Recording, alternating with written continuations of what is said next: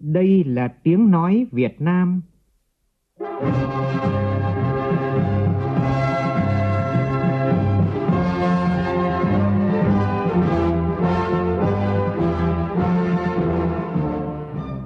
là tiếng nói Việt Nam, phát thanh từ Hà Nội, thủ đô nước Cộng hòa xã hội chủ nghĩa Việt Nam.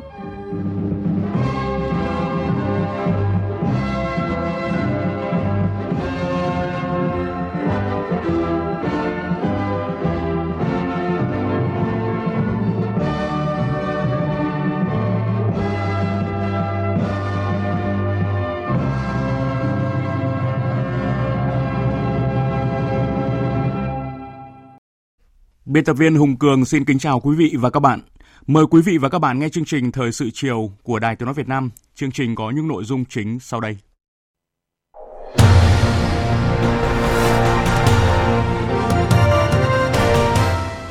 Phát biểu chỉ đạo tại hội nghị cán bộ toàn quốc quán triệt triển khai kết luận và quy định của Ban chấp hành Trung ương về công tác xây dựng và chỉnh đốn Đảng, Tổng Bí thư Nguyễn Phú Trọng nhấn mạnh mọi đảng viên cái gì tốt thì phát huy, cái gì khiếm khuyết thì tự điều chỉnh, cái gì xấu thì tự gột rửa, tự sửa mình. Các địa phương kiến nghị kéo dài thời gian thực hiện và giải ngân vốn ngân sách trung ương được giao kế hoạch năm 2021 sang năm 2022. Thành phố Hồ Chí Minh đặt mục tiêu đưa tổng sản phẩm địa bàn từ âm 6,7% năm 2021 này lên 6 đến 6,5% trong năm 2022 và cũng trong năm 2022 sẽ thu ngân sách lên đến 386.000 tỷ đồng. Sở Y tế Hà Nội dự báo số ca mắc COVID-19 tại Hà Nội tiếp tục tăng cao và có thể lên đến 1.000 ca một ngày. Trong phần tin quốc tế, Mỹ và Israel có thể thảo luận khả năng tập trận quân sự chung nhằm chuẩn bị cho kịch bản xấu nhất là các bên phải tấn công quân sự, phá hủy các cơ sở hạt nhân của Iran nếu giải pháp ngoại giao thất bại.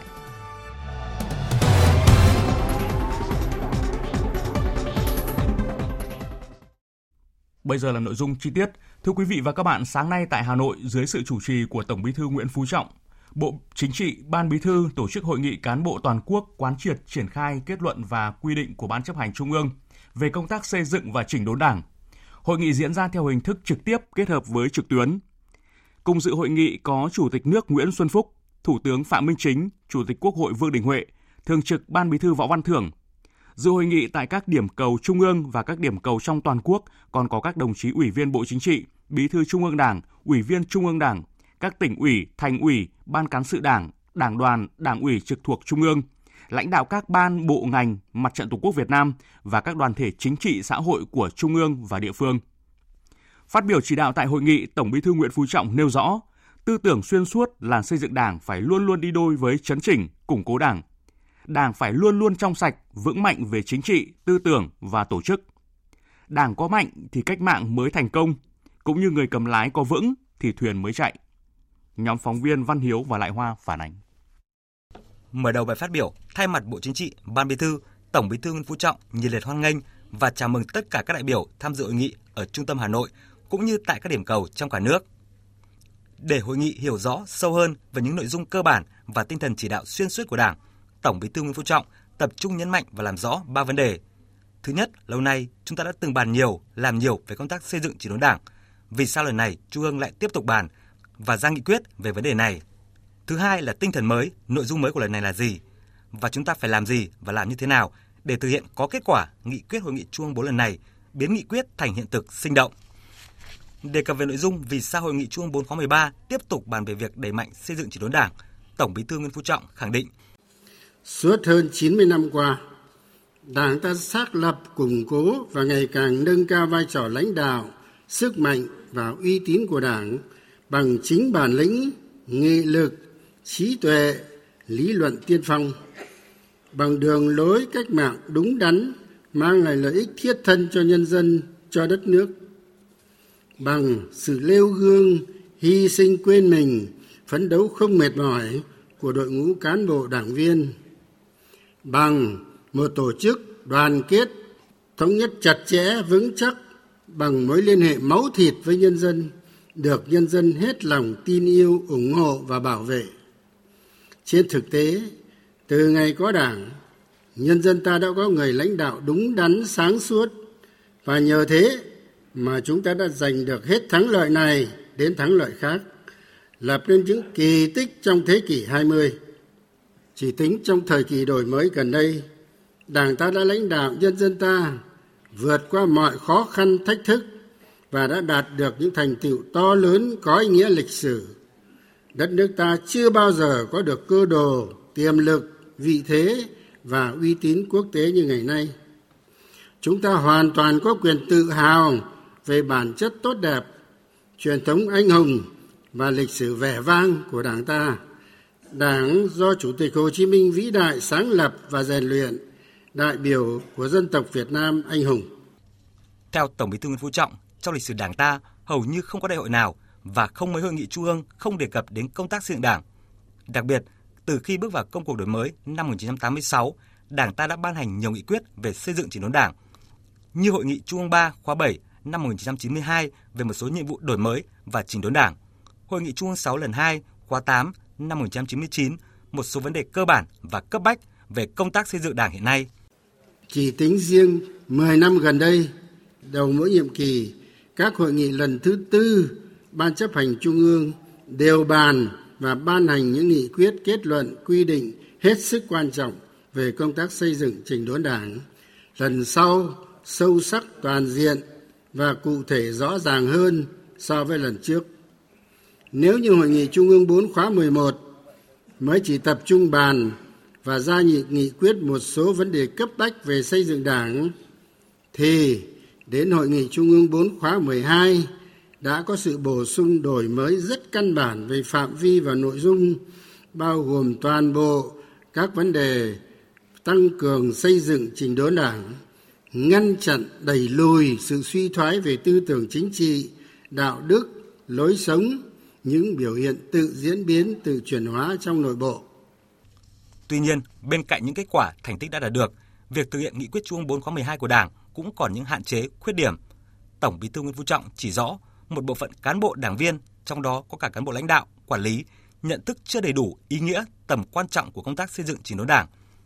Chưa nêu cao tinh thần trách nhiệm, thiếu gương mẫu, phai nhạt lý tưởng, giảm sút ý chí chiến đấu, đặc biệt là xa vào chủ nghĩa cá nhân, nói không đi đôi với làm, vi phạm kỷ luật Đảng, vi phạm pháp luật của nhà nước. Năng lực lãnh đạo, sức chiến đấu, tự phê bình và phê bình, công tác kiểm tra, giám sát của nhiều tổ chức đảng và cán bộ đảng viên còn hạn chế. Hệ thống chính trị ở nước ta chưa thực sự trong sạch, vững mạnh như mong muốn. Không ít cán bộ đảng viên, nhất là những người có chức, có quyền làm việc ở những ngành, lĩnh vực dễ phát sinh tham nhũng, tiêu cực, vẫn thiếu tu dưỡng và rèn luyện, vẫn xa vào chủ nghĩa cá nhân, vi phạm các quy định của Đảng, pháp luật của nhà nước, bị xử lý kỷ luật của Đảng và xử lý hình sự. Cơ chế kiểm soát quyền lực và chế tài xử lý vi phạm ở nhiều lĩnh vực chưa có hoặc có nhưng chưa cụ thể, thực hiện chưa nghiêm. Có nhiều nguyên nhân dẫn đến những hạn chế khuyết điểm nêu trên, nhưng nguyên nhân chủ yếu là do khâu tổ chức thực hiện chưa tốt. Có nghị quyết rồi, rằng hay thì thật là hay, xem ra thực hiện còn gây chăm bề. Nghị quyết rất hay nhưng mà thực hiện thì còn dở, chưa hiệu quả. Như là một số cấp ủy tổ chức đảng, cán bộ lãnh đạo quản lý nhất là những người đứng đầu chưa nhận diện đầy đủ mức độ suy thoái tự diễn biến tự chuyển hóa tại địa phương cơ quan đơn vị mình nhất là bản thân của mình. Chưa quyết tâm và có biện pháp chỉ đạo đủ mạnh còn thụ động trông chờ vào sự chỉ đạo hướng dẫn của cấp trên không thực hiện nghiêm nguyên tắc tập trung dân chủ chưa gương mẫu thẳng thắn phê bình, tự phê bình, đấu tranh với những biểu hiện suy thoái, tự diễn biến, tự chuyển hóa, thậm chí còn mắc vào chủ nghĩa cá nhân cục bộ lợi ích nhóm, bị cám dỗ bởi những lợi ích vật chất, thờ ơ, vô cảm trước những khó khăn, bức xúc của nhân dân. Trong bối cảnh tình thế giới và khu vực tiếp tục có nhiều thay đổi rất nhanh, phức tạp, khó lường để thực hiện được mục tiêu to lớn cao cả đó cùng với việc khẩn trương nghiêm túc quán triệt tổ chức thực hiện ba đột phá chiến lược và các nhiệm vụ giải pháp mà đội 13 của Đảng đã đề ra. Tổng Bí thư Nguyễn Phú Trọng nhấn mạnh, chúng ta còn phải tiếp tục nắm vững và xử lý tốt các mối quan hệ lớn giữa đổi mới, ổn định và phát triển, giữa đổi mới kinh tế và đổi mới chính trị, giữa tuân theo các quy luật thị trường và bảo đảm định hướng xã hội chủ nghĩa, giữa phát triển lực lượng sản xuất và xây dựng, hoàn thiện từng bước quan hệ sản xuất xã hội chủ nghĩa, giữa nhà nước, thị trường và xã hội, giữa tăng trưởng kinh tế và phát triển văn hóa, thực hiện tiến bộ và công bằng xã hội, bảo vệ môi trường, giữa xây dựng và bảo vệ Tổ quốc Việt Nam xã hội chủ nghĩa, giữa độc lập tự chủ và hội nhập quốc tế, giữa Đảng lãnh đạo, nhà nước quản lý và nhân dân làm chủ. Và đặc biệt, mối quan hệ mới được bổ sung tại đội lần này là mối quan hệ giữa thực hành dân chủ và tăng cường pháp chế, bảo đảm kỷ cương xã hội. Tình hình trên đây đòi hỏi Đảng ta phải tiếp tục nâng cao hơn nữa bản lĩnh và trí tuệ, thực sự là đạo đức, là văn minh. Chúng ta phải nỗ lực hơn nữa trong công tác xây dựng trình đốn Đảng, xây dựng Đảng ta và hệ thống chính trị nước ta ngày càng trong sạch vững mạnh, ngang tầm nhiệm vụ, đủ sức để lãnh đạo xây dựng phát triển đất nước nhanh và bền vững hơn. Vì ý nghĩa quan trọng của công tác xây dựng trình đốn Đảng, chúng ta cũng đã có những thành tựu to lớn, nhưng mà cũng còn rất nhiều khó khăn hạn chế, trong đó có lĩnh vực xây dựng đảng của chúng ta. Và yêu cầu nhiệm vụ cách mạng sắp tới mà như cương lĩnh rồi đại hội toàn quốc lần thứ 13 của đảng của chúng ta vừa vạch ra thì chúng ta còn rất nhiều việc phải làm. Cho nên không thể chỉ dừng lại ở tình hình đảng như thế này mà phải tiếp tục bàn và làm để xây dựng trình đốn củng cố đảng ta, ngày càng trong sạch vững mạnh, thật sự là đội quân tiên phong, là người lãnh đạo, người cầm lái, để thuyền của chúng ta trong giai đoạn tới phải tiếp tục vững bước trên con đường xây dựng chủ nghĩa xã hội và bảo vệ tổ quốc xã hội chủ nghĩa. Cho nên lần này chúng ta phải tiếp tục bàn về xây dựng đảng và chỉnh đốn đảng. Đấy là câu hỏi thứ nhất kể cả về lý luận kể cả về thực tiễn kể cả về yêu cầu mới đặt ra chúng ta phải làm cái việc này nêu rõ bốn quan điểm đáng chú ý cũng như tinh thần mới, nội dung mới của nghị Trung ương 4 lần này, Tổng Bí thư Nguyễn Phú Trọng nhấn mạnh, kết luận của nghị Trung ương 4 khẳng định sự suy thoái về tư tưởng, chính trị, đạo đức, lối sống, tham nhũng tiêu cực, tự diễn biến, tự chuyển hóa trong nội bộ có cả nguyên nhân khách quan và chủ quan. Trong đó, nguyên nhân chủ quan là chủ yếu, bắt nguồn từ việc bản thân cán bộ đảng viên thiếu tu dưỡng rèn luyện, lập trường tư tưởng không vững vàng, xa vào chủ nghĩa cá nhân, quên mất trách nhiệm bổn phận trước Đảng, trước dân. Trước đây chúng ta chỉ nói xây dựng chỉnh đốn Đảng. Thưa các đồng chí lần này thêm là và hệ thống chính trị. Tại sao lại là chúng ta lại chỉ đạo xây dựng Đảng về hệ thống chính trị? Thì Đảng ta là Đảng cầm quyền. Những cán bộ công chức viên chức hoạt động trong bộ hệ thống chính trị phần lớn cũng là cả đảng viên. Có đúng không ạ? Cái mới của lần này, thưa các đồng chí, xây dựng đảng trong hệ thống chính trị nữa, chứ không phải chỉ trong các tổ chức đảng. Đấy là cái điểm rất quan trọng. Mà trong nghị quyết ờ, đại hội 13 nói rồi. Nhưng mà lần này không phải là phòng chống tham nhũng lãng phí, mà phòng chống tham nhũng tiêu cực cái chữ tiêu cực này thì nó lại rộng mênh mông quá. Nhưng mà xác định là chủ yếu là sự suy thoái về tư tưởng chính trị, phẩm chất, đạo đức, lối sống. Cái này mới là cái gốc.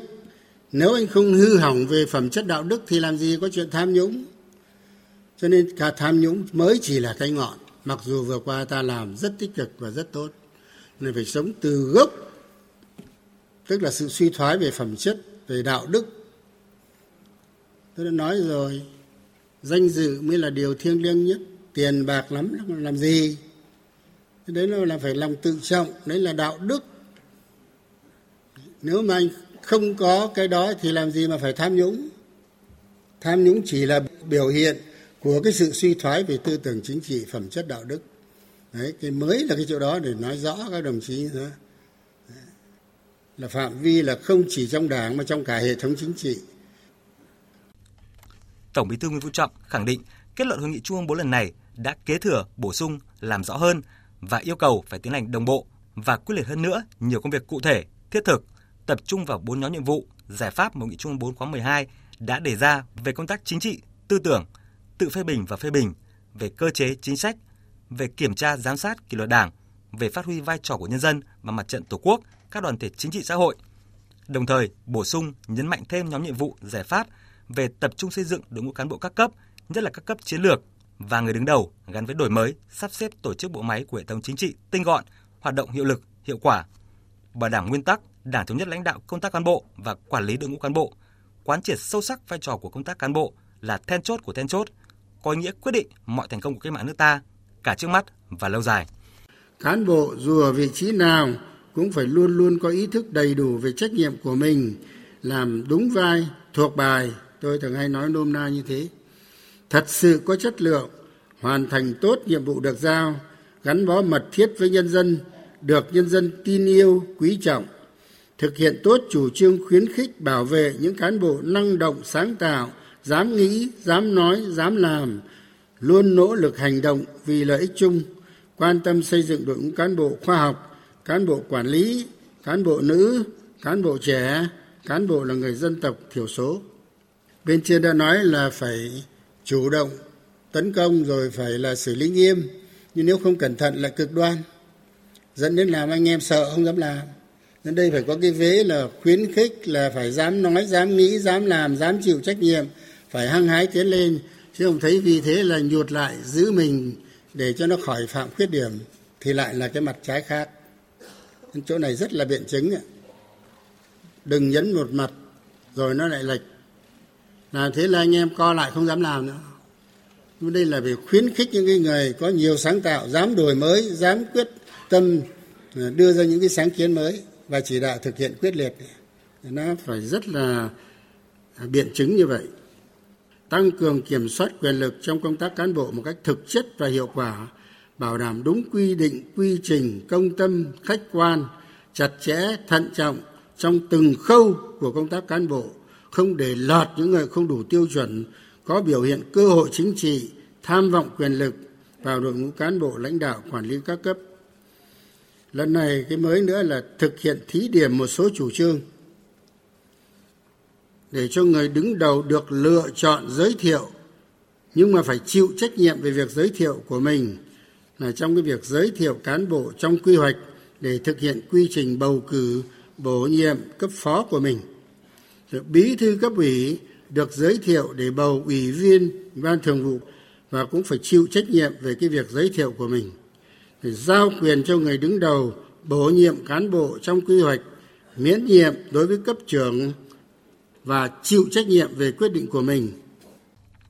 Để chống chủ nghĩa cá nhân, cùng với nghị quyết Trung 4 khóa 12 về xây dựng chỉnh đốn Đảng và kết luận của hội nghị Trung lần này, Tổng Bí thư Nguyễn Phú Trọng cho biết, chúng ta có thêm quy định mới về những điều đảng viên không được làm, một căn cứ cơ sở quan trọng để xem xét, xử lý các vi phạm của cán bộ đảng viên và đấu tranh phòng chống tham nhũng tiêu cực, tập trung vào hai nhóm vấn đề. Nhóm quy định về những hành vi suy thoái tư tưởng, chính trị, đạo đức, lối sống, những biểu hiện tự diễn biến, tự chuyển hóa như xuyên tạc, phủ nhận, phản bác chủ nghĩa Mark Lenin, tư tưởng Hồ Chí Minh, không chấp hành các nguyên tắc tổ chức và hoạt động của Đảng, không thực hiện trách nhiệm nêu gương, xa vào chủ nghĩa cá nhân, cơ hội, vụ lợi, tư duy nhiệm kỳ, đoàn kết xuôi chiều, dân chủ hình thức, thấy đúng không bảo vệ, thấy sai không đấu tranh, độc đoán, chuyên quyền, quan liêu, xa rời quần chúng. Và thứ hai là nhóm quy định về những việc làm sai trái trong công tác cán bộ như chạy chức, chạy quyền, bao che, tiếp tay, can thiệp, tác động đến các tổ chức cá nhân để bản thân hoặc người thân, cánh hầu được tiếp nhận, tuyển dụng, quy hoạch, luân chuyển, bổ nhiệm, đề cử, ứng cử, khen thưởng, phong tặng danh hiệu, đi học, đi nước ngoài, thực hiện chế độ chính sách cán bộ trái quy định, can thiệp tác động vào các hoạt động kiểm tra, giám sát, thanh tra, kiểm toán, điều tra, truy tố, xét xử, thi hành án, xét đặc xá, bao che, tiếp tay cho các hành vi vi phạm quy định của Đảng, pháp luật của nhà nước, tác động, ép buộc, mua chuộc tổ chức cá nhân để giảm trách nhiệm hình phạt cho người khác, lợi dụng chức vụ quyền hạn, vị trí công tác để vụ lợi, tham ô, hối lộ, lãng phí, tiêu cực. Cụ thể là can thiệp, tác động để vợ hoặc chồng và người khác lợi dụng chức vụ, vị trí công tác của mình để chạy trọt, làm dự án, công trình mua sắm thiết bị, bao che cho các hành vi vụ lợi, tham nhũng, tiêu cực, lợi ích nhóm, bè phái và cục bộ. Ngoài ra, lần này còn bổ sung những quy định mới về công tác giám sát việc chứng nhận công nhận bằng cấp quốc tịch thu nhập chuyển tiền mua tài sản ở nước ngoài vân vân đây là những quy định cụ thể nhưng mà được ví như những biệt dược giúp chúng ta phòng chống ngăn ngừa và đặc trị các loại bệnh tật phát sinh trong cơ thể của đảng và hệ thống chính trị, giúp cho cán bộ đảng viên tăng cường sức đề kháng, không bị tha hóa biến chất về tư tưởng chính trị, phẩm chất đạo đức, tư cách, lối sống, góp phần ngăn ngừa và khắc phục một cách mạnh mẽ hơn và quyết liệt hơn những biểu hiện suy thoái tiêu cực giữ nghiêm kỷ luật kỷ cương của đảng. Đặc biệt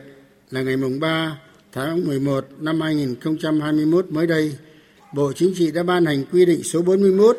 về việc miễn nhiệm cho từ chức đối với những người có sai phạm không còn đủ uy tín năng lực làm việc không cần đợi đến hết nhiệm kỳ hoặc đến thời hạn bổ nhiệm lại như trên tôi đã nói.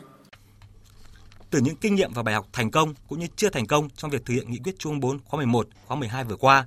và để có sự thống nhất cao hơn nữa về nhận thức và tổ chức thực hiện có hiệu quả kết luận quy định của Trung ương về xây dựng chỉnh đốn Đảng, Tổng Bí thư Nguyễn Phú Trọng nêu rõ quan điểm toàn Đảng, toàn dân phải nhận thức đầy đủ và sâu sắc mục đích, ý nghĩa, yêu cầu, nội dung của kết luận và quy định, nắm vững những tư tưởng chỉ đạo, những công việc phải làm. Trên cơ sở đó có sự thống nhất cao về ý chí, quyết tâm, thấy đầy đủ trách nhiệm của mình để gương mẫu, tự giác thực hiện và chỉ đạo tổ chức thực hiện kết luận và quy định trên mỗi cương vị công tác tại địa bàn, lĩnh vực do mình phụ trách. Mở đợt sinh hoạt chính trị sâu rộng về xây dựng chỉnh đốn Đảng và hệ thống chính trị trong sạch, vững mạnh, toàn diện. Tổng Bí thư Nguyễn Phú Trọng đề nghị ngay sau hội nghị này, căn cứ vào kết luận quy định của Trung ương và kế hoạch của Bộ Chính trị, sự chỉ đạo hướng dẫn của các ban đảng Trung ương và các cơ quan cấp trên, các cấp ủy và tổ chức đảng, các cấp, các ngành, các cơ quan đơn vị trong toàn hệ thống chính trị cần khẩn trương xây dựng kế hoạch hành động, chương trình học tập, quán triệt và triển khai thực hiện kết luận, quy định gắn với việc tiếp tục đẩy mạnh thực hiện nghị quyết Trung 4 khóa 12 phù hợp với điều kiện cụ thể của địa phương, ngành, cơ quan đơn vị mình. Phải làm rất nghiêm túc, thiết thực, có sự phân công trách nhiệm lãnh đạo, chỉ đạo cụ thể, rõ ràng, chặt chẽ, tránh hời hợt, hình thức. Phải thực hiện các nhiệm vụ và giải pháp một cách đồng bộ, toàn diện, đồng thời có trọng tâm, trọng điểm, bao gồm cả việc thực hiện 10 nhiệm vụ nêu trong nghị quyết đội 13 của Đảng, các nghị quyết kết luận chỉ thị, các quy định khác của Đảng và pháp luật của nhà nước, kết hợp chặt chẽ giữa xây và chống, chống và xây. Chính vì vậy, theo Tổng Bí thư Nguyễn Phú Trọng, mỗi cán bộ đảng viên trước hết là cán bộ lãnh đạo, quản lý các cấp, đặc biệt là người đứng đầu, người chủ trì phải gương mẫu, tự giác làm trước. Đề nghị ngay sau hội nghị, căn cứ vào các nghị quyết, kết luận và quy định lần này, nghiêm túc tự phê bình, kiểm điểm, tự soi lại mình, đơn vị mình, gia đình mình. Cái gì tốt thì phát huy, cái gì khiếm khuyết thì phải tự điều chỉnh, cái gì xấu thì tự gột rửa và tự sửa mình. Mọi đảng viên đều phải làm như vậy, chứ không phải chỉ đứng ngoài mà phán hoặc chờ xem, coi như mình vô can. Hết sức tránh làm lướt, làm qua, làm hình thức chiếu lệ, khắc phục tình trạng xê xa, nề nang, thậm chí biến cuộc họp tự phê bình và phê bình thành nơi vuốt ve ca tụng lẫn nhau. Nhiều cuộc cái toàn thế khen nhau nhiều thôi. Không dám nói thẳng nói thật phê bình. Nhưng mà đi chỗ khác thì nói xấu sau lưng. Nên sổ khổ là thế. Thực tế là nhiều đấy ạ.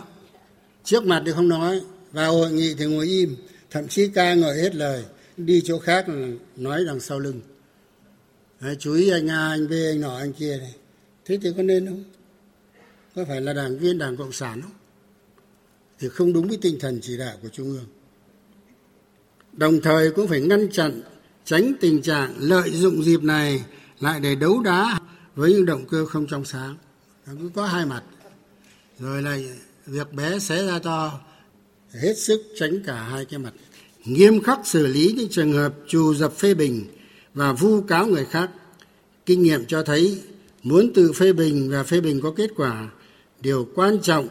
là phải chân thành, trung thực, giữ nguyên tắc của Đảng, thật sự phát huy dân chủ trong Đảng. Người đứng đầu phải gương mẫu làm trước và phải có các hình thức dân chủ để quần chúng đóng góp phê bình cán bộ đảng viên và phải nghiêm túc tiếp thu những ý kiến phê bình đúng đắn. Những trường hợp sai phạm nghiêm trọng mà không thành khẩn, không tự giác, tập thể giúp đỡ mà không tiếp thu thì phải xử lý, xử lý một cách thích đáng. Mọi thái độ nể nang, né tránh, hữu khuynh, ngậm miệng ăn tiền hoặc cực đoan muốn lợi dụng phê bình để đả kích người khác gây rối nội bộ đều là không đúng tự phê bình và phê bình đòi hỏi mỗi người phải có tinh thần tự giác trách nhiệm rất cao có tình thương yêu đồng chí thật sự và phải có dũng khí đấu tranh thẳng thắn chân tình. Đây cũng là dịp để hiểu thêm cán bộ để có cơ sở đánh giá cán bộ xem xét kết hợp chuẩn bị quy hoạch cán bộ cho thời gian tới. Khẳng định công tác xây dựng chỉnh đốn đảng là công việc xây dựng tổ chức, xây dựng con người, là công tác con người rất dễ đụng chạm đến danh dự, lợi ích, quan hệ của con người. Do đó, Tổng Bí thư Nguyễn Phú Trọng cho rằng mỗi chúng ta phải tự phê bình, phân tích, mổ xẻ những ưu khuyết điểm của chính mình, bản thân mình, phải nhận xét, đánh giá về người khác. Nếu không thật sự tự giác, chân thành, công tâm, khách quan thì rất dễ chủ quan, thường chỉ thấy ưu điểm mặt mạnh của mình nhiều hơn người khác, trong khi chỉ thấy khuyết điểm mặt yếu của người khác nhiều hơn mình. Tôi nhớ nhà văn Nga Maxim Gorky có câu nói rằng con người hai tiếng ấy vang lên kiêu hãnh làm sao. Nhưng mà thưa các đồng chí, con người cũng, cũng lắm tật bệnh lắm. Các cụ bảo kém một miếng không chịu được. Miếng ăn là miếng tồi tàn, nhưng mất ăn một miếng thì lộn gan lên đầu. Thì cho nên đây là việc rất khó. Nhưng mà khó là càng phải cố gắng làm, chứ phải khó mà không làm vì nó liên quan đến sinh mệnh của đảng và sự tồn vong của chế độ. Đảng ta đã làm làm nhiều, làm thường xuyên và đã đạt được nhiều thành tựu quan trọng. Nếu không làm thì không có được những thành quả như ngày nay. Tuy nhiên, như trên đã nói, trước yêu cầu mới của nhiệm vụ cách mạng, trước thực trạng một số yếu kém khuyết điểm như đã nói ở trên, hơn lúc nào hết, đảng ta càng phải đặc biệt coi trọng hơn nữa nhiệm vụ xây dựng đảng như đại hội 13 và hội nghị trung ương 4 lần này đã chỉ ra tạo một bước chuyển biến thật sự trong công tác này điều quan trọng có ý nghĩa quyết định là tất cả chúng ta từ trên xuống dưới đều phải có quyết tâm rất lớn có sự thống nhất rất cao có biện pháp thực hiện quyết liệt khả thi chỉ đạo chặt chẽ với một phương pháp tư duy đúng đắn tỉnh táo bình tĩnh không cực đoan không để các thế lực xấu lợi dụng xuyên tạc kích động, phá hoại. Một lần nữa khẳng định những nội dung trình hội nghị cán bộ toàn quốc hôm nay là những vấn đề rất cơ bản và hệ trọng. Tổng Bí thư Nguyễn Phú Trọng bày tỏ tin tưởng với truyền thống và bản chất tốt đẹp của Đảng ta, với quyết tâm chính trị rất cao của toàn Đảng, toàn hệ thống chính trị, lại được nhân dân đặt nhiều kỳ vọng, hưởng ứng, đồng tình, ủng hộ. Nhất định chúng ta sẽ vượt qua mọi khó khăn, thực hiện thắng lợi kết luận, quy định của Hội nghị Trung 4 khóa 13 và các nghị quyết, quyết định khác, tạo bước chuyển mới trong công tác xây dựng chỉnh đốn Đảng, làm cho Đảng ta ngày càng trong sạch, vững mạnh, toàn diện, thật sự là đạo đức, là văn minh, xứng đáng là đội tiên phong của giai cấp công nhân, nhân dân lao động và của toàn dân tộc. Thưa quý vị và các bạn, sau phần phát biểu khai mạc chỉ đạo của Tổng Bí thư Nguyễn Phú Trọng, hội nghị bước vào phần thảo luận. Từ các đầu cầu, các đại biểu cho rằng cần tiếp tục nâng cao tinh thần trách nhiệm của cán bộ đảng viên đối với công tác tự phê bình và phê bình, với tinh thần tự soi, tự sửa, chấn chỉnh những biểu hiện tư tưởng lệch lạc, thiếu tinh thần trách nhiệm, không để tự diễn biến, tự chuyển hóa và không suy thoái. Nhóm phóng viên Văn Hiếu và Lại Hoa tiếp tục phản ánh. Báo cáo tại hội nghị, Ủy viên Bộ Chính trị, Bí thư Trung ương Đảng, trưởng ban tổ chức Trung ương Trương Thị Mai nêu rõ, từ năm 2016 đến năm 2020 có 25.104 đảng viên suy thoái hoặc có biểu hiện tự diễn biến, tự chuyển hóa. Về suy thoái chính trị, có 8.281 đảng viên bị xử lý kỷ luật. Về suy thoái đạo đức lối sống, có 15.000 đảng viên bị xử lý kỷ luật. Kết luận 21 tiếp tục nhấn mạnh những mặt đạt được trong thực hiện nghị quyết Trung ương 4 khóa 12, đồng thời đẩy mạnh đồng bộ và quyết liệt hơn nữa năm nhóm nhiệm vụ giải pháp chủ yếu, trong đó có tăng cường kiểm tra giám sát kỷ luật Đảng, kiên quyết kiên trì đấu tranh phòng chống tham nhũng tiêu cực, xử lý nghiêm cán bộ đảng viên sai phạm là giải pháp căn cơ nhằm siết chặt kỷ luật kỷ cương, phòng ngừa sai phạm. Trong kế hoạch 03 thực hiện kết luận số 21, đồng chí Trương Thị Mai nêu 11 nhiệm vụ trọng tâm nhằm tạo sự nhận thức sâu sắc về tính chất tầm quan trọng của công tác xây dựng chỉnh đốn Đảng và hệ thống chính trị trong tình hình hiện nay. Quy định 37 là văn bản quan trọng để đảng viên nhìn nhận, xoay xét lại mình, từ sự mình trong công tác, cuộc sống, nâng cao nhận thức trách nhiệm, góp phần thực hiện nghị quyết Trung ương 4 khóa 12, kết luận 21 về xây dựng chỉnh đốn Đảng về hệ thống chính trị, nâng cao hiệu quả công tác giáo dục, rèn luyện, tu dưỡng phẩm chất đạo đức, lối sống, trách nhiệm nêu gương của đảng viên, chấn chỉnh tác phong lề lối làm việc, tăng cường kỷ luật kỷ cương, nâng cao đạo đức cách mạng, quét sạch chủ nghĩa cá nhân, tạo sự chuyển biến mạnh mẽ rõ rệt hơn trong xây dựng đảng, hệ thống chính trị trong sạch vững mạnh. Tham luận của các đại biểu tại hội nghị đã tập trung phân tích, nhìn nhận những hạn chế khuyết điểm, trong đó có việc chưa nêu cao tinh thần trách nhiệm, thiếu gương mẫu, phai nhạt lý tưởng, giảm sút ý chí, xa vào chủ nghĩa cá nhân, nói chưa đi đôi với làm, vi phạm kỷ luật đảng, pháp luật phải xử lý. Cơ chế kiểm soát quyền lực ở nhiều lĩnh vực chưa được cụ thể, hiệu quả thực thi thấp, đồng thời bày tỏ sau hội nghị toàn quốc sẽ tập trung vào những giải pháp đồng bộ. Trung tướng Trịnh Văn Quyết, Phó chủ nhiệm Tổng cục Chính trị, Quân đội Nhân dân Việt Nam nêu rõ. Tăng cường công tác giáo dục chính trị tư tưởng, nâng cao nhận thức trách nhiệm cho cán bộ chiến sĩ, đảng viên và quần chúng, tiếp tục phát huy truyền thống của quân đội. Mỗi cán bộ chiến sĩ, trước hết là đội ngũ cấp ủy viên, cán bộ chủ trì các cấp phải nhận thức sâu sắc, đầy đủ trách nhiệm của mình, tự giác tu dưỡng, rèn luyện, giữ gìn phẩm chất đạo đức người quân nhân cách mạng, danh hiệu cao quý bộ đội Cụ Hồ, gương mẫu thực hiện nghiêm các nghị quyết chỉ thị, quy định của Đảng, nói đi đôi với làm, chỉ đạo quyết liệt và quyết với quyết tâm chính trị cao, nỗ lực lớn, giải pháp đột phá, tạo sự chuyển biến mạnh mẽ về tư tưởng hành động của cán bộ chiến sĩ trong toàn quân. Nhiều tham luận cũng bày tỏ cấp ủy tổ chức đảng sẽ triển khai thực hiện nghiêm túc kết luận số 21 và quy định số 37 của Ban chấp hành Trung ương Đảng. Bí thư Trung ương Đảng, Chủ tịch Ủy ban Trung ương Mặt trận Tổ quốc Việt Nam Đỗ Văn Chiến nêu rõ. Đảng đoàn Mặt trận Tổ quốc Việt Nam sẽ phối hợp với các cấp ủy tổ chức đảng, yêu cầu mỗi cán bộ đảng viên phải nghiên cứu, nắm vững những điều đảng viên không được làm, nhất là hai điểm mới, gắn chặt thực hiện tốt hơn nữa nguyên tắc tự phê bình, phê bình trong đảng góp ý chân tình, lắng nghe nhau để tự soi, tự sửa, phòng ngừa vi phạm khuyết điểm từ xa, từ khi mới manh nha, không để xảy ra các vụ việc sai phạm nghiêm trọng trong hệ thống cơ quan mặt trận Tổ quốc Việt Nam từ trung ương đến cơ sở. Từ thành công hạn chế kinh nghiệm trong quá trình triển khai các nghị quyết quy định của Ban chấp hành Trung ương về công tác xây dựng Đảng thời gian qua tại các địa phương, Bí thư tỉnh ủy Đồng Tháp Lê Quốc Phong, Bí thư tỉnh ủy Sơn La Nguyễn Hữu Đông và Bí thư tỉnh ủy Đồng Nai Nguyễn Phú Cường nêu rõ những giải pháp nhiệm vụ trọng tâm thời gian tới. Tiếp tục nâng cao tinh thần trách nhiệm của cán bộ, đảng viên đối với công tác tự phê bình và phê bình với tinh thần tự soi, tự sửa, thấy đúng phải bảo vệ, thấy sai phải đấu tranh, xem đây là việc làm thường xuyên, là giải pháp tự rèn luyện của từng cá nhân, là trách nhiệm chia sẻ, giúp đỡ để đồng chí, đồng đội, tập thể cùng tiến bộ, chấn chỉnh những biểu hiện tư tưởng lệch lạc, thiếu tinh thần trách nhiệm trong công việc, không để tự diễn biến, tự chuyển hóa và không suy thoái. Tỉnh ủy Sơn La đẩy mạnh trọng tâm là đổi mới công tác giáo dục chính trị tư tưởng, đạo đức lối sống, tuyên truyền nêu gương người tốt việc tốt, lấy tích cực đẩy lùi tiêu cực, kiên quyết đấu tranh với những cán bộ biểu hiện xa sút vi phạm về tư tưởng chính trị, đạo đức lối sống, tự diễn biến, tự chuyển hóa, tham nhũng lãng phí, là nâng cao trách nhiệm người đứng đầu cấp ủy, tổ chức đảng trong xây dựng đảng, trực tiếp chỉ đạo từ triển khai học tập, quán triệt đến xây dựng kế hoạch và tổ chức thực hiện tại địa phương. Trong quá trình chỉ đạo thực hiện phải gắn với trách nhiệm, quyết tâm chính trị cao và nỗ lực lớn, phát huy sự chủ động sáng tạo và sức mạnh tổng hợp của cả hệ thống chính trị, của nhân dân, trong đó cán bộ lãnh đạo quản lý Trước hết là cán bộ chủ chốt, người đứng đầu, các cấp là nòng cốt. Quý vị và các bạn vừa nghe phần phản ánh tổng hợp ngày làm việc của Hội nghị cán bộ toàn quốc quán triệt triển khai kết luận và quy định của Trung ương về xây dựng chỉnh đốn Đảng. Thời sự VOV, nhanh, tin cậy, hấp dẫn.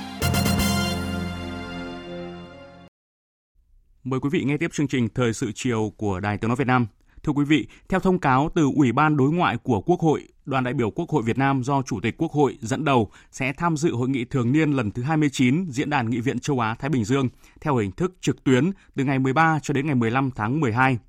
Chủ tịch Quốc hội tham dự và phát biểu tại hai phiên toàn thể quan trọng của hội nghị về các vấn đề chính trị, an ninh và các vấn đề kinh tế, thương mại. Sáng nay tại Hà Nội, Phòng Thương mại và Công nghiệp Việt Nam phối hợp với Hội đồng Doanh nghiệp vì sự phát triển bền vững Việt Nam tổ chức diễn đàn doanh nghiệp Việt Nam với chủ đề hướng tới thập kỷ phát triển bền vững, tốt đẹp hơn, không để ai bị bỏ lại phía sau. Các đại biểu tập trung thảo luận về chính sách và kế hoạch tăng trưởng, chiến lược quốc gia về tăng trưởng xanh giai đoạn từ năm 2021 đến năm 2030, hiện thực hóa mục tiêu kép tăng trưởng nhanh và bền vững trong thập kỷ mới. Phát biểu tại diễn đàn, Phó Thủ tướng Vũ Đức Đam khẳng định phát triển bền vững đã trở thành xu thế chung không thể đảo ngược. Phó Thủ tướng mong muốn các doanh nghiệp tiếp tục cùng nhau thực hiện những sự thay đổi dù là nhỏ nhất vì sự phát triển bền vững. Tại diễn đàn, ban tổ chức công bố top 10 doanh nghiệp bền vững tại Việt Nam và vinh danh các doanh nghiệp tiêu biểu trong công tác bình đẳng giới và thúc đẩy quyền trẻ em tại nơi làm việc. Chiều nay tại trụ sở chính phủ, Phó Thủ tướng Vũ Đức Đam có cuộc họp trực tuyến với ba tỉnh thành phố gồm có Hà Nội, Hưng Yên và Vĩnh Phúc để kiểm tra đôn đốc, tháo gỡ khó khăn vướng mắc, đẩy mạnh giải ngân vốn đầu tư công. Tính đến ngày 30 tháng 11 của năm nay, tỷ lệ giải ngân vốn đầu tư công tại ba địa phương này mới đạt khoảng 56,5% so với kế hoạch Thủ tướng Chính phủ giao từ đầu năm. Tại cuộc họp, Phó Thủ tướng đề nghị các địa phương cần nỗ lực cao nhất trong giải ngân vốn đầu tư công theo các mốc thời gian. Phản ánh của phóng viên Phương Thoa. Đại diện các địa phương cho rằng việc giải ngân vốn đầu tư công năm 2021 có nhiều khó khăn, chủ yếu do vướng mắc trong các quy định của văn bản quy phạm pháp luật về đầu tư, nhân lực, giải phóng mặt bằng, giá nguyên vật liệu tăng, ảnh hưởng của dịch bệnh COVID-19, phân bổ vốn và thực hiện dự án. Liên quan đến tiến độ giải ngân vốn ODA thấp với tỷ lệ giải ngân là 12%, Phó Chủ tịch Ủy ban nhân dân thành phố Hà Nội Hà Minh Hải cho biết. Thứ nhất là cái ờ, hơn 2.000 tỷ là trong cái báo cáo giao đầu năm vượt so với cái chúng tôi đề xuất. Cái việc thứ hai nữa đến giả soát đến thời điểm này thì do vướng mắc khó khăn về giải phóng mặt bằng, các cái ờ, máy móc thiết bị và các chuyên gia do giãn cách không sang được. Do đó dự kiến ODA chúng tôi không giải ngân ý, được khoảng 5.032 tỷ. Hà Nội cũng đã báo cáo với Bộ Kế hoạch Đầu tư tổng hợp để đề xuất chính phủ tháo gỡ và có cái điều chỉnh cái nội dung này. Tại cuộc họp, các địa phương kiến nghị kéo dài thời gian thực hiện và giải ngân vốn ngân sách trung ương đã được giao kế hoạch năm 2021 sang năm 2022, điều chỉnh giảm kế hoạch vốn nước ngoài ODA năm 2021, đồng thời đề nghị cho phép các ban quản lý dự án hoặc đơn vị có đủ năng lực được lập trình chủ trương đầu tư các dự án thuộc thẩm quyền quyết định đầu tư của Hội đồng Nhân dân cấp tỉnh, tiếp tục hoàn thiện chính sách về công tác giải phóng mặt bằng để đẩy nhanh tiến độ thực hiện các dự án. Hưng Yên là tỉnh giải ngân vốn đầu tư công cao trong ba địa phương. Phó Chủ tịch Ủy ban nhân dân tỉnh Hưng Yên Đặng Ngọc Quỳnh đề nghị đề nghị cho phép Ủy ban nhân tỉnh căn cứ vào cái tình hình thực tế mà quyết định cái ờ, việc tách cái bồi thường hỗ trợ tái định cư giải phóng bằng thành một cái dự án độc lập đối với các cái dự án ở nhóm B và nhóm C để đẩy nhanh tiến độ triển khai ờ, dự án. Chính phủ xem xét ờ, thúc đẩy các cái giải pháp nhằm giám sát bình ổn giá vật liệu xây dựng và có những cái xử lý trong cái vấn đề là các cái đơn vị mà đề nghị phát sinh trong cái quá trình mà giá vật liệu tăng. Tại cuộc họp, bên cạnh những nguyên nhân khách quan, Phó Thủ tướng Vũ Đức Đam cho rằng cần phân tích kỹ những nguyên nhân chủ quan như giao vốn chậm, quy định còn chưa sát thực tiễn, nhất là khâu chuẩn bị các dự án đầu tư giải phóng mặt bằng. Các địa phương cần nỗ lực cao nhất trong giải ngân vốn đầu tư công theo các mốc thời gian. Phó Thủ tướng giao Bộ Kế hoạch và Đầu tư hoàn thiện báo cáo về tiến độ giải ngân của Hưng Yên, Vĩnh Phúc, thành phố Hà Nội, trong đó phân định rõ phần vốn đầu tư công của các dự án chuyển tiếp từ năm 2020 sang năm 2021. Các dự án mới được phân bổ vốn và cam kết hoàn thành giải ngân của các bộ, cơ quan trung ương theo các mốc thời gian cụ thể, làm rõ nguyên nhân các dự án ODA chậm giải ngân. Chiều nay tại trụ sở Chính phủ, Phó Thủ tướng Lê Văn Thành chủ trì họp giao ban với các bộ ngành và tỉnh Đồng Nai về tiến độ triển khai thực hiện dự án cảng hàng không quốc tế Long Thành. Phóng viên Việt Cường thông tin. Theo báo cáo của Bộ Giao thông Vận tải, đến nay tỉnh Đồng Nai đã bàn giao cho Cảng vụ Hàng không miền Nam 1.284 hecta trong tổng số hơn 2.500 hecta đất cho giai đoạn 1. Tại khu vực 5.000 hecta đã phê duyệt phương án bồi thường, hỗ trợ đối với 17 trên 18 tổ chức với diện tích 1.899 hecta. Chưa phê duyệt 29,3 hecta không có cơ sở bồi thường. Ủy ban nhân dân huyện Long Thành đang giả soát hồ sơ lập phương án thu hồi đất theo đúng quy định – Tuy nhiên, Ủy ban nhân dân tỉnh Đồng Nai chưa xác định được thời điểm hoàn thành. Về xây dựng hạ tầng các khu tái định cư, đến nay đang triển khai dự án thành phần 1 và 2, theo kế hoạch hoàn thành tháng 12 năm 2020. Tuy nhiên, theo tiến độ thực tế của tỉnh Đồng Nai, báo cáo đối với thành phần 1 hoàn thành gói thầu cuối cùng vào tháng 3 năm 2022. Đối với thành phần 2, gói thầu cuối cùng hoàn thành vào tháng 5 năm 2022, chậm so với kế hoạch ban đầu từ 15 đến 17 tháng. Như vậy, tiến độ giải phóng mặt bằng giai đoạn 1 của dự án đã bị chậm, tiến độ xây dựng các khu tái định cư không hoàn thành trong năm 2021 và kéo dài đến tháng 5 năm 2022, nên ảnh hưởng trực tiếp đến việc di rời các hộ dân vào các khu tái định cư. Kết luận cuộc họp, Phó Thủ tướng Lê Văn Thành đề nghị các đơn vị cần rút kinh nghiệm trong thực hiện dự án thành phần được giao. Sau hơn một tháng họp, các đơn vị có chuyển biến kết quả giải phóng mặt bằng, các thủ tục thiết kế, thẩm định thiết kế đã xây dựng được ban quản lý dự án. Tuy nhiên, tiến độ cụ thể đưa ra chưa đạt yêu cầu. Phó Thủ tướng đề nghị các đơn vị rút kinh nghiệm trong thực hiện nhiệm vụ của mình. Về việc Bộ Giao thông Vận tải đề nghị thành lập Ban chỉ đạo quốc gia do Phó Thủ tướng làm trưởng ban, Phó Thủ tướng Lê Văn Thành đề nghị Bộ Giao thông Vận tải và Văn phòng Chính phủ soạn thảo văn bản đề xuất triển khai thực hiện và đề nghị Tổng công ty Cảng hàng không Việt Nam đẩy nhanh tiến độ thực hiện ngay từ lúc tư vấn thiết kế cho đến khi lập hồ sơ mời thầu. Chỗ ACV này Công chí phải kiện toàn ban quản lý dự án có chức năng nhiệm vụ, có bộ máy đầy đủ để bảo đảm cái tính pháp lý. Dự án mà chúng ta không có cái bộ máy tốt thì sau này dễ sơ sẩy về pháp lý rồi chất lượng công trình. Cho nên đề nghị công chí thành lập ban quản lý dự án rồi nhưng mà chọn con người này, xây dựng quy chế làm việc này, chức năng nhiệm vụ này, rồi công chí bố trí cho cái khu vực ban quản lý dự án gần với công trường để mà sao để ra giám sát công trình nó tiện. Phó Thủ tướng Lê Văn Thành đề nghị Bộ Giao thông Vận tải thường xuyên kiểm tra đôn đốc và hỗ trợ Tổng công ty Cảng hàng không Việt Nam trong triển khai dự án, chỉ đạo các cơ quan chuyên môn về xây dựng tập trung lực lượng để thẩm định các hồ sơ thiết kế, đảm bảo chất lượng tiến độ, đồng thời thường xuyên báo cáo chính phủ kết quả thực hiện để kịp thời chỉ đạo. Sau 2 ngày rưỡi làm việc, chiều nay, kỳ họp thứ tư Hội đồng nhân dân thành phố Hồ Chí Minh khóa 10 đã bế mạc và thông qua nhiều nghị quyết quan trọng. Các đại biểu cũng biểu quyết thông qua mức tổng thu ngân sách nhà nước cho năm 2022 trên địa bàn là 386.500 tỷ đồng, tăng 5,94% so với dự toán của năm 2021. Tin của phóng viên Hà Khánh thường trú tại thành phố Hồ Chí Minh. Tại phiên bế mạc, các đại biểu đã biểu quyết thông qua 25 nghị quyết quan trọng như nghị quyết về kế hoạch phát triển kinh tế xã hội năm 2022, kế hoạch phát triển kinh tế giai đoạn 2021-2025. Trong đó, Hội đồng Nhân dân thành phố thống nhất chủ đề năm 2022 là năm thích ứng an toàn, linh hoạt, kiểm soát hiệu quả dịch COVID-19, tiếp tục nâng cao chất lượng xây dựng chính quyền đô thị, cải thiện môi trường đầu tư, đồng hành cùng doanh nghiệp. Đặc biệt, với phương châm cùng chính quyền hành động, Hội đồng Nhân dân thành phố thống nhất phối hợp với các cơ quan liên quan triển khai tổ chức định kỳ chương trình dân hỏi chính quyền thành phố trả lời trong năm 2022 để kịp thời lắng nghe, giải đáp những vấn đề mà cử tri thành phố quan tâm, thắc mắc, kiến nghị đối với thành phố. Về các chỉ tiêu cụ thể, nghị quyết về nhiệm vụ kinh tế xã hội năm 2022 đã thống nhất các mục tiêu như tốc độ tăng trưởng kinh tế dự kiến từ 6 đến 6,5%, tùy tình hình cụ thể, duy trì tỷ trọng khu vực dịch vụ trong GRDP trên 60%, giải quyết việc làm cho 300.000 lao động, tỷ lệ người dân hài lòng với sự phục vụ của các cơ quan hành chính nhà nước ở từng lĩnh vực từ 95% trở lên, vân vân. Phát biểu bế mạc, Chủ tịch Hội đồng nhân dân thành phố Hồ Chí Minh Nguyễn Thị Lệ cho biết, dù thành phố phải căng mình chống chọi với đại dịch, nhưng qua đó, thành phố cũng đã rút được nhiều kinh nghiệm quý báu trong quá trình lãnh đạo, chỉ đạo, điều hành phát triển kinh tế xã hội trong điều kiện khó khăn nhất, vận hành an toàn và thông suốt những lợi thế mang tính cạnh tranh cao, làm tiền đề cho quá trình phục hồi và phát triển kinh tế xã hội đến năm 2025 như kinh tế số, tỷ lệ bao phủ vaccine, củng cố hệ thống y tế các cấp và người dân điều chỉnh hành vi tiêu dùng. Dự báo năm 2022, tình hình dịch bệnh vẫn rất đáng quan ngại, nên thành phố phải khẩn trương chuẩn bị các kịch bản ứng phó, làm tốt công tác phòng chống kiểm soát dịch COVID-19, kiên trì, chủ động, nhất quán với phương châm thích ứng an toàn, linh hoạt, kiểm soát hiệu quả, đẩy mạnh thực hiện chủ đề năm nhằm tạo môi trường, điều kiện thu hút các đối tác chiến lược tiềm năng vào thành phố, quan tâm các nội dung thực hiện nghị quyết số 26 về tập trung đầu tư hoàn thành khu đô thị mới Thủ Thiêm trước năm 2030, tăng cường giám sát các vụ việc tồn tại kéo dài để kịp thời đề xuất kiến nghị thành ủy, lãnh đạo xử lý dứt điểm nhằm phát triển khu đô thị mới Thủ Thiêm như kỳ vọng của thành phố đã đề ra.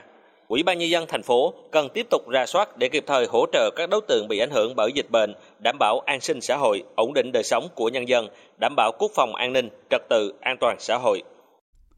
Tiếp tục kỳ họp Hội đồng nhân dân thành phố cuối năm, chiều nay trả lời chất vấn của đại biểu Hội đồng nhân dân thành phố Hà Nội, Giám đốc Sở Y tế Hà Nội Trần Thị Nhị Hà cho biết số ca mắc tại thủ đô vẫn tiếp tục tăng cao và có thể lên tới 1.000 ca mắc một ngày. Tham gia giải trình, Chủ tịch Ủy ban nhân dân thành phố Hà Nội Chu Ngọc Anh cũng khẳng định thành phố đang chủ động chuẩn bị phòng chống dịch ở cấp độ cao hơn để không bị động, không bất ngờ. Phóng viên Nguyên Nhung phản ánh. Giám đốc Sở Y tế thành phố Hà Nội Trần Thị Nhị Hà cho biết, tình hình dịch bệnh trên địa bàn Hà Nội diễn biến phức tạp, có ngày lên tới gần 800 ca mắc.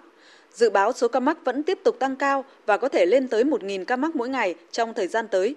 Hà Nội đã chuẩn bị đầy đủ cơ số thuốc theo phác đồ điều trị của Bộ Y tế, cấp phát cho người dân khi điều trị tại nhà và sẵn sàng cơ số thuốc ở tất cả các tuyến để đáp ứng chữa trị. Tại phiên chất vấn, Phó Chủ tịch Ủy ban nhân dân thành phố Hà Nội Trử Xuân Dũng cho biết, thành phố đã đảm bảo 1.000 giường ICU để dự phòng chăm sóc tích cực những bệnh nhân nguy kịch. Tham gia giải trình, Chủ tịch Ủy ban nhân dân thành phố Hà Nội Trung Ngọc Anh khẳng định, Hà Nội luôn nhất quán kiên trì chủ động linh hoạt từ sớm từ xa, từ cơ sở với các phương án kịch bản phòng chống dịch ở cấp độ cao hơn để không bị động bất ngờ khi có tình huống xấu xảy ra. Tuy nhiên, một bộ phận người dân vẫn còn tâm lý chủ quan lơ là khi đã tiêm đủ liều vaccine. tốc độ lây nhiễm tăng nhanh cùng các hoạt động kinh tế xã hội của cả nước và hoạt động đi lại của người dân tăng cao những tháng cuối năm, khiến số ca nhiễm trong thời gian gần đây có dấu hiệu gia tăng. Theo Chủ tịch Ủy ban nhân dân thành phố Hà Nội, thành phố đã chỉ đạo mở rộng phương án quản lý cách ly F1 tại nhà và tại các cơ sở cách ly tập trung của thành phố, cơ sở lưu trú, phục vụ cách ly tự nguyện đối với các trường hợp F1 không đủ điều kiện cách ly tại nhà. Đồng thời chỉ đạo ngành y tế, chính quyền các địa phương chuẩn bị nhiều phương án cao trong cách ly, thu dung, điều trị người nhiễm SARS-CoV-2 với khả năng đáp ứng đến 100.000 ca nhiễm. Chủ tịch Ủy ban nhân dân thành phố Hà Nội Trung Ngọc Anh cho biết: Trước những diễn biến nhanh và phức tạp của dịch bệnh thì thành phố đã chỉ đạo tất cả các cái phương án quản lý cho phù hợp với cái quyết sách chung như là chỉ đạo của thành ủy, các phương án cao và cả từ cách ly tập trung, các cơ sở lưu trú và hiện nay từng bước tới mở rộng cho 30 quận huyện, cái F1 và F0 thể nhẹ tại nhà. Bốn tại chỗ đối với cơ sở là đòi hỏi cái sự nặng nề hơn trách nhiệm ngay từ cấp cơ sở của các đồng chí và thành phố chắc chắn phải thấy rõ hơn trách nhiệm của mình để trong hướng dẫn trong tiếp tục phân cấp phân luồng tăng cường phân bổ nguồn lực và ngân sách đối với tuyến cơ sở để chúng ta à, có thể chạy một cái à, được dài với chiến lược à, thích ứng y tế sắp tới trong đó có đòi hỏi cả sự huy động tham gia của các bệnh viện cơ sở y tế các bộ ngành ngoài công lập rồi lực lượng y bác sĩ đang nghỉ hưu lực lượng ngành y tế vân vân Chiều nay, Bộ Ngoại giao tổ chức cuộc họp thường kỳ với nhiều nội dung quan trọng. Tại cuộc họp trả lời câu hỏi của phóng viên về việc quốc ca Việt Nam bị tắt trên nền tảng YouTube trong khuôn khổ giải bóng đá AFF Cup 2020 đang diễn ra ở Singapore trong trận bóng đá giữa Việt Nam và Lào tối mùng 6 tháng 12 vừa qua. Người phát ngôn Bộ Ngoại giao Lê Thị Thu Hằng nhấn mạnh. Theo như Bộ Văn hóa, Thể thao và Du lịch thì ờ, Bộ Văn hóa và Thể thao Du lịch có trách nhiệm thực hiện chức năng quản lý nhà nước và phải thực hiện các biện pháp cần thiết để giữ gìn và phát huy giá trị của quốc ca Việt Nam. À, theo đó thì tất cả các cá nhân, tổ chức thì phải thực hiện nghiêm và không được có bất kỳ hành vi ngăn chặn việc phổ biến quốc ca Việt Nam. Cũng trong cuộc họp, người phát ngôn Bộ Ngoại giao Lê Thị Thu Hằng cho biết Việt Nam đã tạm thời công nhận chứng nhận COVID-19 hay còn gọi là hộ chiếu vaccine của 78 quốc gia và đang trao đổi với 80 đối tác để công nhận hộ chiếu vaccine của Việt Nam. Đây là cơ sở để tiến hành thực hiện đề xuất của Bộ Giao thông Vận tải về khôi phục các chuyến bay thương mại quốc tế thường lệ, dự kiến bắt đầu từ ngày 15 tháng 12 tới đây. Phản ánh của phóng viên Đài Tiếng Nói Việt Nam. Theo người phát ngôn Bộ Ngoại giao Lê Thị Thu Hằng, việc triển khai các chuyến bay này phải được thực hiện chặt chẽ, đúng đối tượng và phải đảm bảo các điều kiện yêu cầu y tế đối với người nhập cảnh. Để chuẩn bị cho kế hoạch mở cửa và thực hiện kế hoạch mở đường bay quốc tế, tiến độ công nhận hộ chiếu vaccine cũng đang được đẩy mạnh. Thời gian vừa qua, Bộ Ngoại giao đã rất là tích cực trao đổi với khoảng 80 đối tác về việc công nhận lẫn nhau hộ, hộ chiếu vaccine. Các cơ quan chức năng của Việt Nam thì cũng đã khẩn trương uh, hoàn tất các cái giải pháp phần mềm để sớm ban hành cái mẫu hộ chiếu vaccine theo tiêu chuẩn quốc tế. Tính đến đầu tháng 12 năm 2021 thì đã có một số đối tác, uh, trong đó có Nhật Bản, Hoa Kỳ, Anh, Australia, Belarus thì đã công nhận giấy chứng nhận tiêm chủng của Việt Nam với một số tiêu chuẩn cụ thể về chủng loại vaccine. Về phía Việt Nam, tính đến ngày 8 tháng 12 năm 2021, chúng ta cũng đang tạm thời công nhận ờ, mẫu giấy chứng nhận tiêm chủng của 78 quốc gia và vùng lãnh thổ đã được giới thiệu chính thức đến Bộ Ngoại giao. Việc công nhận này là cơ sở để những người có đủ giấy tờ quy định được trực tiếp sử dụng ở Việt Nam và được giảm thời gian cách ly, tập trung xuống còn 7 ngày theo hướng dẫn của Bộ Y tế. Liên quan đến đáp ứng nhu cầu người Việt Nam ở nước ngoài có mong muốn trở về nước vào thời điểm Tết Nguyên đán, người phát ngôn Bộ Ngoại giao Lê Thị Thu Hằng khẳng định. Hiện nay cái nhu cầu của người Việt Nam về nước ờ, vẫn đang ở mức cao ờ, do là Tết Nguyên đán tới gần cũng như là nhiều trường hợp người lao động, người ờ, đi công tác du học sinh Việt Nam ở nước ngoài đã hết hạn thị thực muốn mong muốn được về nước. Ngày 7 tháng 12 vừa qua thì Bộ Giao thông Vận tải đã báo cáo Thủ tướng Chính phủ về kế hoạch khôi phục các cái chuyến bay thương mại thường lệ quốc tế vào Việt Nam chia làm hai giai đoạn, dự kiến là bắt đầu từ 15 tháng 12. Và việc này mà nếu được triển khai ấy, thì sẽ góp phần từng bước đáp ứng cầu đi lại bằng đường hàng không ờ, cho người dân nhất là trong cái bối cảnh ờ, dịp Tết Nguyên đán đã sắp tới gần. Bà Lê Thị Thu Hằng cũng nhấn mạnh Việt Nam sẽ tiếp tục thực hiện chính sách ngoại giao vaccine để đảm bảo nguồn cung vaccine cho năm 2022, đồng thời phục vụ tiếp cận các nguồn vaccine tiềm năng cho trẻ em, thuốc điều trị cũng như tranh thủ sự ủng hộ của quốc tế đối với Việt Nam trong phát triển lĩnh vực y tế.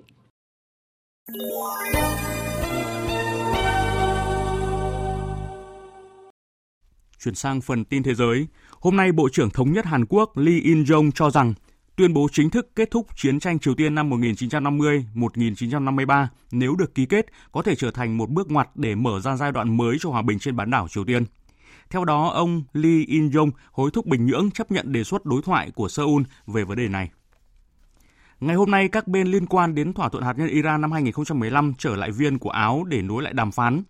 Phái đoàn Mỹ tham gia đàm phán gián tiếp dự kiến sẽ đến muộn hơn vào cuối tuần này. Trong bối cảnh các bên chưa mấy lạc quan về sự triển vọng có thể đạt được trong lần đàm phán tới, ngày hôm nay hãng tin Reuters dẫn lời quan chức cấp cao của Mỹ cho biết, giới chức quốc phòng Mỹ và Israel ngày hôm nay có thể thảo luận về khả năng tập trận quân sự chung. Mục đích là nhằm chuẩn bị cho kịch bản xấu nhất là các bên phải tấn công quân sự, phá hủy các cơ sở hạt nhân của Iran nếu giải pháp ngoại giao thất bại. Trong khi đó, Thái tử Ả Rập Xê Út Mohammed đang có chuyến công du năm nước vùng vịnh và chặng dừng chân ngày hôm nay là Qatar. Đáng chú ý, chuyến công du này diễn ra trước thềm thượng đỉnh của Hội đồng Hợp tác Vùng Vịnh và trong bối cảnh Iran đang tiến hành đàm phán hạt nhân với các nước phương Tây, một vấn đề mà vùng vịnh hết sức quan tâm. Tổng hợp của biên tập viên Đình Nam. Chuyến công du năm nước vùng vịnh GCC tuần này là nỗ lực của Thái tử Ả Rập Xê Út nhằm hàn gắn quan hệ giữa các nước thành viên trước thềm thượng đỉnh của khối, dự kiến diễn ra vào ngày 14 tháng 12 tới. Ngoài những hợp tác kinh tế cần thiết để phục hồi sau đại dịch, hiện các nước Ả Rập vùng vịnh đang rất quan tâm đến các vấn đề liên quan đến Iran, bao gồm vấn đề hạt nhân và sức ảnh hưởng của Iran trong khu vực. Trong chuyến thăm Ả Rập Xê Út cách đây ít ngày, Tổng thống Pháp Emmanuel Macron cũng thừa nhận cuộc đàm phán hạt nhân hiện nay khó có thể thành công nếu không có sự tham gia của các nước Ả Rập và Israel. Trong khi đó, Thủ tướng Israel Naftali Bennett đã không ngần ngại nói thẳng Israel rất lo ngại về việc các bên sẵn sàng dỡ bỏ các lệnh trừng phạt với Iran, cho phép dòng tiền hàng tỷ đô la vào Iran để đổi lấy những hạn chế chưa thỏa đáng trong lĩnh vực hạt nhân của nước này. Đây là thông điệp mà chúng tôi đã truyền ra thế giới bằng nhiều cách khác nhau trong bối cảnh các bên đang đàm phán với Iran. Theo ý kiến của giới chuyên gia, Israel đã xây dựng kịch bản một mình tấn công Iran nếu quốc gia này có vũ khí hạt nhân. Còn với các nước Ả Rập, họ cho rằng chuyến công du vùng vịnh của Thái tử Ả Rập Xê Út và hội nghị thượng đỉnh GCC tới đây nhằm mục đích để các nước Ả Rập xây dựng kịch bản về viễn cảnh thỏa thuận hạt nhân Iran được khôi phục, Iran được gỡ bỏ trừng phạt sau chương trình tên lửa và sức ảnh hưởng của nước này không bị hạn chế, đe dọa trực tiếp đến an ninh của khu vực. Tuy nhiên, kịch bản ngược lại, tức đàm phán hạt nhân Iran có thể đổ vỡ, Mỹ chọn giải pháp quân sự cho vấn đề hạt nhân Iran, thì các nước Ả Rập cũng cần chuẩn bị các phương án để ứng phó. Hồ sơ hạt nhân Iran đang nóng hơn bao giờ hết và việc các bên liên quan hôm nay trở lại viên áo đàm phán đang được các nước tại Trung Đông theo sát. Hôm nay, Bộ trưởng Quốc phòng Ấn Độ Rajnath Singh cho biết không quân Ấn Độ đã mở cuộc điều tra vụ rơi trực thăng quân sự xảy ra trước đó một ngày, khiến Tổng tham mưu trưởng tướng Bipin Rawat cùng vợ ông và 11 người khác bị thiệt mạng. Nước Anh có thể sẽ ghi nhận 1 triệu ca mắc biến thể Omicron vào cuối năm nay nếu tốc độ lây lan duy trì như hiện nay. Bộ trưởng Y tế Anh Sajid Javid ngày hôm nay cảnh báo như vậy, đồng thời cho biết theo các kết quả nghiên cứu, biến thể Omicron lây lan nhanh hơn so với tất cả các loại biến thể của SARS-CoV-2 trước đây. Nhóm nghiên cứu thuộc trường đại học Kyoto của Nhật Bản do giáo sư Hiroshi Nishiura đứng đầu đưa ra kết quả nghiên cứu cho thấy biến chủng Omicron từ châu Phi dễ lây nhiễm cho cả người đã tiêm vaccine lẫn người đã từng nhiễm COVID-19. Phóng viên Bùi Hùng thường trú tại Nhật Bản thông tin. Theo báo cáo của nhóm chuyên gia của Bộ Y tế và Lao động Nhật Bản, nếu như ở biến chủng Delta thì một người nhiễm bệnh có thể lây nhiễm ít nhất cho 4,2 người, còn biến chủng Omicron ít nhất cũng có thể tăng gấp đôi độ lây nhiễm so với biến chủng Delta. Mặc dù hiện tại chưa có số liệu cụ thể về mức độ lây nhiễm của biến chủng Omicron đang có dấu hiệu tăng nhanh và biến chủng Delta có khuynh hướng giảm, nhưng từ kết quả phân tích những trường hợp biến chủng à, Omicron ở Nam Phi là những người đã tiêm vaccine và đã từng nhiễm COVID-19 thì tỷ lệ miễn dịch đối với chủng Omicron chỉ khoảng 20%, nghĩa là tỷ lệ nhiễm không thể miễn dịch đang tăng nhanh. Giáo sư Nishiura cho biết thời gian tới giới chuyên môn vẫn coi dữ liệu liên quan đến tỷ lệ nhiễm nặng và hiệu quả của vaccine là chìa khóa để phân tích chủng Omicron. Trong khi đó, Bộ Y tế và Lao động Nhật Bản lo ngại biến chủng Omicron sẽ có tốc độ lây nhiễm tăng nhanh khi ngày càng có nhiều quốc gia và vùng lãnh thổ bao gồm Nhật Bản xuất hiện những ca nhiễm biến chủng mới này. Thủ tướng Nhật Bản Kishida Fumio hôm nay cho biết việc xúc tiến thương lượng để mua vaccine Pfizer của Mỹ nhằm thực hiện tiêm chủng mũi bổ sung đang tiến triển rất tốt. Nhật Bản chỉ sử dụng vaccine này cho mũi tiêm bổ sung và coi đây là biện pháp hiệu quả ngăn chặn biến chủng Omicron. Tiếp theo chương trình thời sự chiều nay sẽ là những thông tin dự báo thời tiết. Dự báo thời tiết Phía Tây Bắc Bộ, có mưa vài nơi, sáng sớm có sương mù và sương mù nhẹ rải rác, trưa chiều trời nắng, đêm và sáng trời rét, có nơi rét đậm, nhiệt độ từ 12 đến 21 độ, vùng núi cao có nơi dưới 10 độ. Phía Đông Bắc Bộ, có mưa vài nơi, sáng sớm có sương mù và sương mù nhẹ rải rác, trưa chiều trời nắng, gió đông bắc cấp 2 cấp 3, vùng ven biển cấp 3 cấp 4, đêm và sáng trời rét, vùng núi có nơi rét đậm, nhiệt độ từ 15 đến 25 độ, vùng núi cao có nơi dưới 11 độ. Khu vực từ Thanh Hóa đến Thừa Thiên Huế có mưa rào rải rác và có nơi có rông. Phía Nam ngày giảm mây trời nắng, gió bắc đến tây bắc cấp 2 cấp 3, vùng ven biển cấp 3 cấp 4, đêm và sáng trời rét, nhiệt độ từ 16 đến 27 độ. Khu vực từ Đà Nẵng đến Bình Thuận, nhiều mây đêm và sáng có mưa rào và rông rải rác, trưa chiều giảm mây trời nắng, gió đông bắc cấp 2 cấp 3, vùng ven biển cấp 3 cấp 4 phía bắc trời lạnh, nhiệt độ từ 19 đến 30 độ. Tây Nguyên, chiều tối và đêm có mưa rào và rông vài nơi, ngày nắng, gió đông bắc cấp 2 cấp 3, đêm trời rét, nhiệt độ từ 17 đến 24 độ, có nơi dưới 17 độ. Các tỉnh Nam Bộ, chiều tối và đêm có mưa rào và rông vài nơi, ngày nắng, gió đông bắc cấp 2 cấp 3, nhiệt độ từ 24 đến 33 độ. Khu vực Hà Nội có mưa vài nơi, sáng sớm có sương mù và sương mù nhẹ rải rác, trưa chiều trời nắng, gió đông bắc cấp 2 cấp 3, đêm và sáng trời rét, nhiệt độ từ 16 đến 25 độ. Dự báo thời tiết biển, Vịnh Bắc Bộ có mưa vài nơi tầm nhìn xa trên 10 km, gió đông bắc cấp 4 cấp 5. Nam Vịnh Bắc Bộ, vùng biển từ Quảng Trị đến Quảng Ngãi, vùng biển từ Bình Định đến Ninh Thuận, vùng biển từ Bình Thuận đến Cà Mau có mưa rải rác tầm nhìn xa trên 10 km, giảm xuống còn 4 đến 10 km trong mưa, gió đông bắc cấp 5, có lúc cấp 6, giật cấp 7 cấp 8, biển động. Vùng biển từ Cà Mau đến Kiên Giang và Vịnh Thái Lan có mưa rào và rông vài nơi, tầm nhìn xa trên 10 km, gió đông bắc cấp 4 cấp 5. Khu vực Bắc và giữa Biển Đông, khu vực quần đảo Hoàng Sa thuộc thành phố Đà Nẵng có mưa rào và rông vài nơi, tầm nhìn xa trên 10 km, gió đông bắc cấp 6, có lúc cấp 7, giật cấp 8, biển động mạnh. Khu vực Nam Biển Đông và khu vực quần đảo Trường Sa thuộc tỉnh Khánh Hòa có mưa rào và rông vài nơi, tầm nhìn xa trên 10 km, gió đông bắc cấp 4 cấp 5, riêng phía tây cấp 6, có lúc cấp 7, giật cấp 8, biển động mạnh. Những thông tin thời tiết vừa rồi đã kết thúc chương trình thời sự chiều nay của Đài Tiếng nói Việt Nam. Chương trình do các biên tập viên Hùng Cường, Lan Anh, Nguyễn Hằng thực hiện với sự tham gia của phát thanh viên Thành Tuấn, kỹ thuật viên Uông Biên, chịu trách nhiệm nội dung Nguyễn Thị Tuyết Mai.